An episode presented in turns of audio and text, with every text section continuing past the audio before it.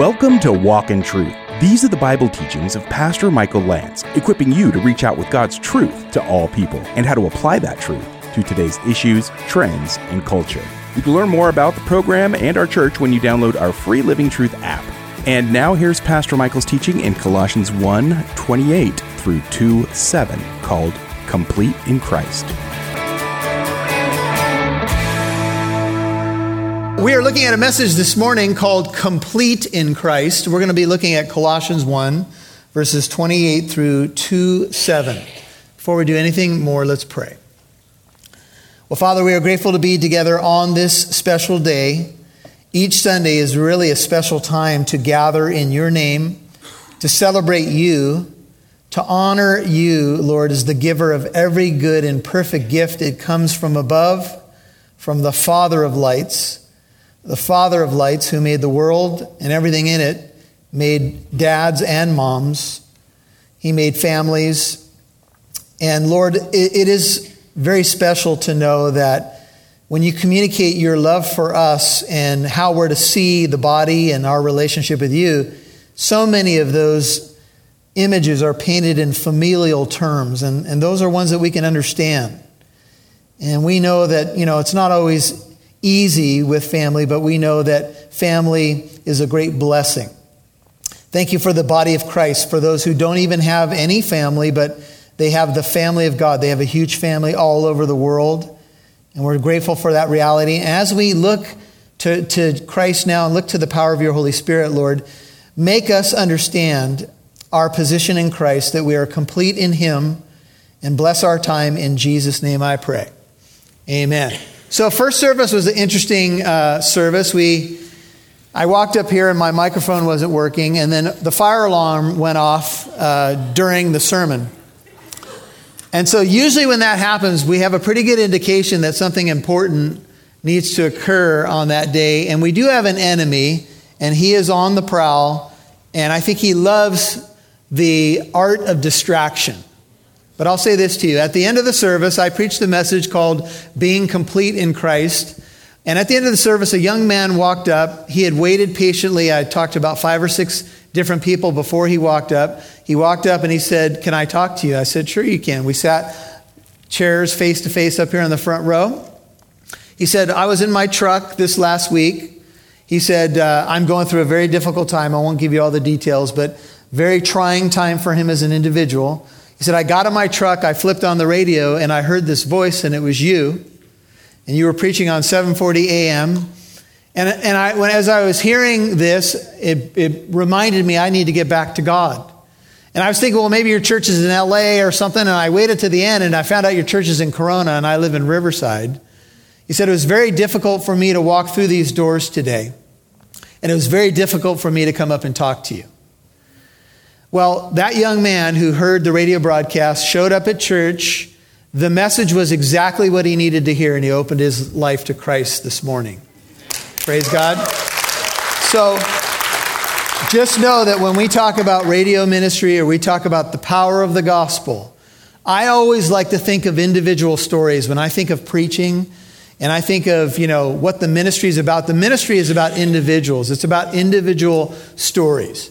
Now, as we've been looking at this church at Colossae, Paul uh, wanted to tell them that they had a special place in terms of their relationship with God. In Colossians 1:27, he said, "God willed to make known what is the riches of the glory of this mystery among the Gentiles, which is Christ in you, the hope of glory." And we proclaim him, 128 of Colossians, admonishing every man and teaching every man with all wisdom that Uh, we may present every man or everyone complete in Christ. Now, that's where the title comes complete in Christ. And I think you and I would agree that most of us, if not all of us, and I think all of us, because this is the human dilemma, spend our lives trying to find completion. When our first parents fell in the Garden of Eden, they had a beautiful face to face relationship with God Almighty. In fact, God walked with them in the cool of the day. They were able to spend time with God face to face in unhindered fellowship.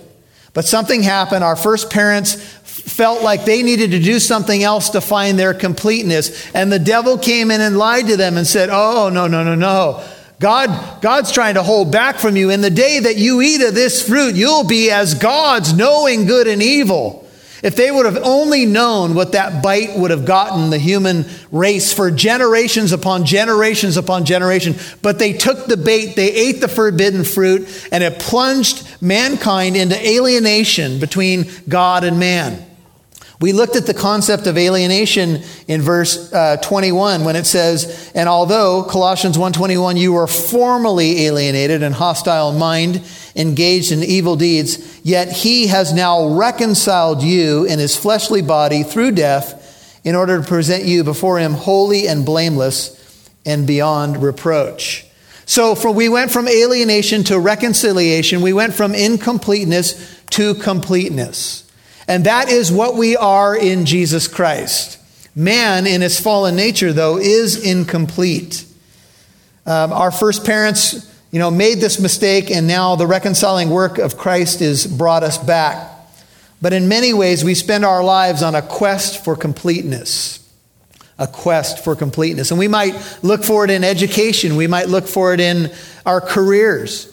Many of us try to find completeness in our conquests on the sports field, for example, or in our careers. Many people find, try to find completeness in relationships with parents and children and link everything to people's opinions of what they think about them. And people are devastated if they, if they know of a negative opinion against them. And we, we do all this stuff to try to find completeness. This young man who came up to me after first service told me that Five or six years ago, he said he was going to church on occasion on major holidays. And five or six years ago, he just stopped. He just stopped going to church. He said he just stopped everything. He stopped reading the Bible. And he said his life has fallen apart since then. And he, he didn't know what to do. And I told him the simple formula of what to do it's to come to Christ. I said it doesn't mean that you can't pursue a good education or be good at your job, but all of that's going to be frosting on the cake. It doesn't mean that you can't find a special place in all the wonderful human relationships. We should. Human relationships add to our lives, but we don't find completion in them. Human relationships, we should add to other people's uh, lives. We should be adders and not subtractors. Amen. But the truth of the matter is, if you're trying to find complete completion in your career or in your bank account or in your children or in your parents or in your conquests or whatever you want to name, you're not going to find it. Solomon, who's one of the wealthiest men who ever lived, wrote the book of Ecclesiastes. Scholars believe that he wrote it at the end of his life. And he wrote it as a warning to the young. And if you read the book of Ecclesiastes, what Solomon uses is a Hebrew word that means emptiness or uh, that which is meaningless or even confusing. And he tried to achieve it. You know, they say he was probably the wealthiest man who's ever lived or on par with one of the wealthiest people today.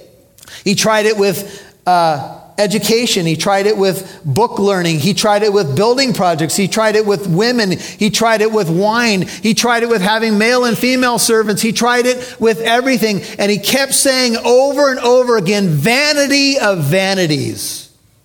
This world, if you are disconnected from God, and that's the perspective from which Solomon writes, is vain. If you don't know God, your life will ultimately be vain or empty. It doesn't matter what you accomplish because you have an expiration date. It's on the bottom of your foot. Have you ever seen it before? Just check the bottom of your foot. There's an expiration date. You're going to live so long. And what you're going to really take with you is what you did on this planet for the, the kingdom of God. In him you find completeness. Without him, you're going to be a hollow person. A rich young ruler came up to Jesus in the book of Matthew, chapter 19, and he said, Good master, what good thing must I do to inherit eternal life? And Jesus said, You know the commandments. And he named some of the commandments, and, and the man said, Oh, I've done all these things since my youth. What do I still lack? And Jesus said, If you wish to be complete, Matthew 19, 21, Go and sell your possessions, give to the poor, and you shall have treasure in heaven, and come and follow me. But when the young man heard this statement, he went away grieved, for he owned much property. You know, what he thought was going to make him complete actually was his undoing. What he thought was going to make him uh, complete made him incomplete. You can see some of the most shallow people who have all the possessions on the planet and they're about as hollow as a person as you can find. Depth does not come from worldly achievements. Depth, depth comes from being complete in Christ. Now, when you have the foundation right, certainly everything else can be frosting on the cake. You should work hard. You should do well at your career. You should try to take care of your family and earn a good income. You should try to be educated. You should do everything you can.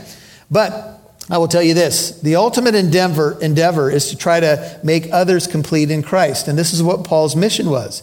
He says, We proclaim him, Paul proclaimed the gospel, 128, admonishing every man. Three times you're going to see the phrase in verse 28 every person or everyone. Uh, he said, teaching everyone with all wisdom that we may present everyone or every person complete in Christ. That was Paul's mission. That was Paul's purpose. Interestingly enough, a man who was once a Pharisee, a very committed Jewish religious person, of the tribe of Benjamin, if you interviewed Paul before he became Paul and was Saul, and you asked him, What do you think of Gentiles? What do you think, what do you think Saul would have said? Uh, most rabbis did not have a good perspective on Gentiles, which is really just non Jewish people. In fact, the rabbis often taught that Gentiles were simply fuel for the fires of hell. They didn't want to eat with them, they didn't want to spend time with them. And Paul's life mission became all about presenting Gentiles and Jews complete in Jesus Christ. And that is the mission of the church, by the way. We use these methods. We proclaim, 28, we admonish, which has the idea of warning and exhortation. We teach, that's the word didaskalia or didactic teaching. And we do it for every person that every person may be complete in Christ. The goal of ministry is to present people complete in Christ. You can be complete this morning in Christ. Don't think that you're the exception. Sometimes people hear stuff like this and they say, I'm the one person this is not going to work for. Is that you? You'll hear more from Pastor Michael in a moment. Thanks for tuning in to Walk in Truth today. Did you know there's more where that came from? Download the Living Truth app to listen to more of Pastor Michael's teachings whenever you want. You can even watch videos. And if you're local to Southern California, you can get updates on church events, new studies, and more. Download the free Living Truth app today. Hey, Pastor Michael and the team really appreciate you listening to Walk in Truth. It's our goal to bring you the truth of God's Word and help you apply it to your life to equip you when people in your community have questions, not to throw the truth in their faces, but to have an answer for the hope you have inside you. Would you please help us with something? Would you please reach out to us today to tell us how Walk in Truth has been a blessing to you? We have a church board, and they would love to hear from our listeners. They want to know how this ministry is reaching you. We would love to know how Pastor Michael's messages have helped you day to day, or even just this one time if you're a first time listener please take a couple moments to either call us and leave us a message or email us. The number is 844 48 Truth, or you can email us at contact at walkintruth.com. That's 844 48 Truth. 844 48 Truth, or contact at walkintruth.com. And thank you so much, and God bless. We'd love to see who's listening, so please connect with us on Facebook, Twitter, or Instagram. Just do a search for Walk in Truth Show. Now, back to Pastor Michael Lance right here on Walk in Truth. The rabbis often taught that Gentiles were simply fuel for the fires of hell. They didn't want to eat with them, they didn't want to spend time with them. And Paul's life mission became all about presenting Gentiles and Jews complete in Jesus Christ. And that is the mission of the church, by the way. We use these methods. We proclaim, 28. We admonish, which has the idea of warning and exhortation. We teach, that's the word didaskalia or didactic teaching. And we do it for every person, that every person may be complete in Christ. The goal of ministry is to present people complete in Christ. You can be complete this morning in Christ. Don't think that you're the exception. Sometimes people hear stuff like this and they say, I'm the one person this is not going to work for. Is that you? It'll work for everybody else, but I'm never going to be complete in Christ. No, it works for everybody. Everyone, every person, every woman, every man, young or old or in between, you can be complete in Christ. Amen? That's what the Bible teaches. Now, the word complete is a word that we need to dig out a little bit. In the original language, in the Greek New Testament, it's teleios. If you're interested, it's T E L E I O S. The different versions of our Bibles translate it differently, but the basic definition, if you look it up in a Greek lexicon, means growth, mental and moral character, to be perfect, complete, or adult. And so when you read English translations of the New Testament, they go in two different directions. Teleon or teleios, the Greek word for perfect or complete, is sometimes translated with the word perfect, and I'm quoting from Douglas Moo. He says, Neither of these translations of the word quite captures the sense of the word. Neither perfect nor mature captures it. Perfect is too strong, mature is too weak. Rarely does the word in the New Testament have the sense of our English idea of perfect with its connotations of absoluteness. Mature, on the other hand, is too relative, inviting us to think that we are teleios as long as we are doing a bit better than some other Christians than we, that we could name. Teleios connotes a quality of being so wholehearted in one's devotion to the Lord that one can be said to be blameless in conduct. Schweizer puts it well. He says, To be teleios or complete is the complete and undivided way in which a person with all one's positive and negative attributes is oriented toward God, toward God, or toward Christ. Close quote. To be complete is to be moving in a direction where one's life is orient, oriented directionally toward God. It does not mean that you're not going to have your hiccups and skin your knees, but it means that you are a man or woman who nobody has to guess where you're going. Nobody has to guess where the train is leading. You are oriented toward the God in whom you have placed your faith and the kingdom of God. Matthew 6:33, we based the 633 service upon it, is seek first the kingdom of God and his righteousness and what? He'll add, he'll add all these other things to you. So we could talk about the other things possessions and worry and food and clothing and what are we going to do and what are we going to eat and what are we going to drive. But that is shallow, my friends. And I don't know about you, but I don't want to have a shallow or showy walk with Jesus Christ. You can have that. I don't want that. I want to have deep roots with Christ.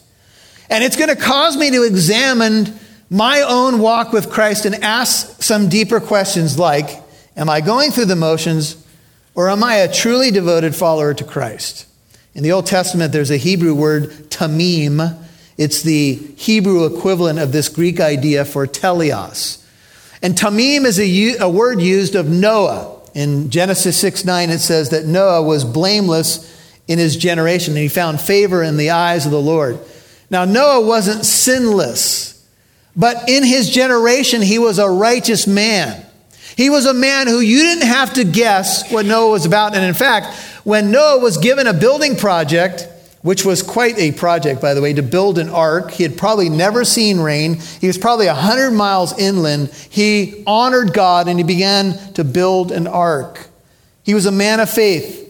Extra biblical literature says that people ridiculed him every day. He was the opening, you know, monologue joke uh, that people, everybody, everybody said, "Oh, nutty Noah, you know, tapping away at the ark today. Hey, Noah, what do you think today? Go ahead, say something wacky." but Noah tapped and preached, and he nailed nails and preached and he really condemned his generation. He was a man who believed God. Am I? Are you? To admonish someone, you know, the tools that Paul would use to make people complete are found in verse 28. He admonished. What does that mean? That means he warned.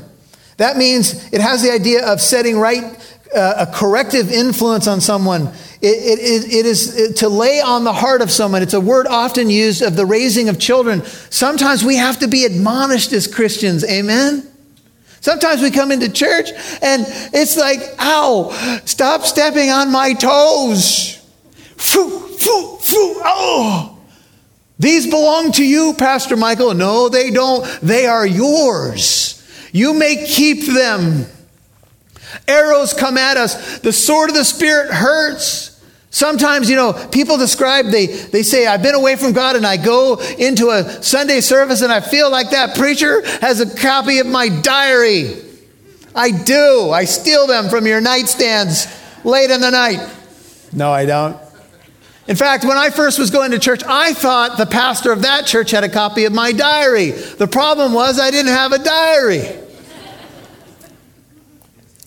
And so the word admonishment has the idea of warning. And Paul was warning them against the false teachers in Acts 20, 30, 31. He said, I have not ceased to warn you day and night with tears. There's going to be men who arise from your own number who will try to lead you away from the true Christ and the true message.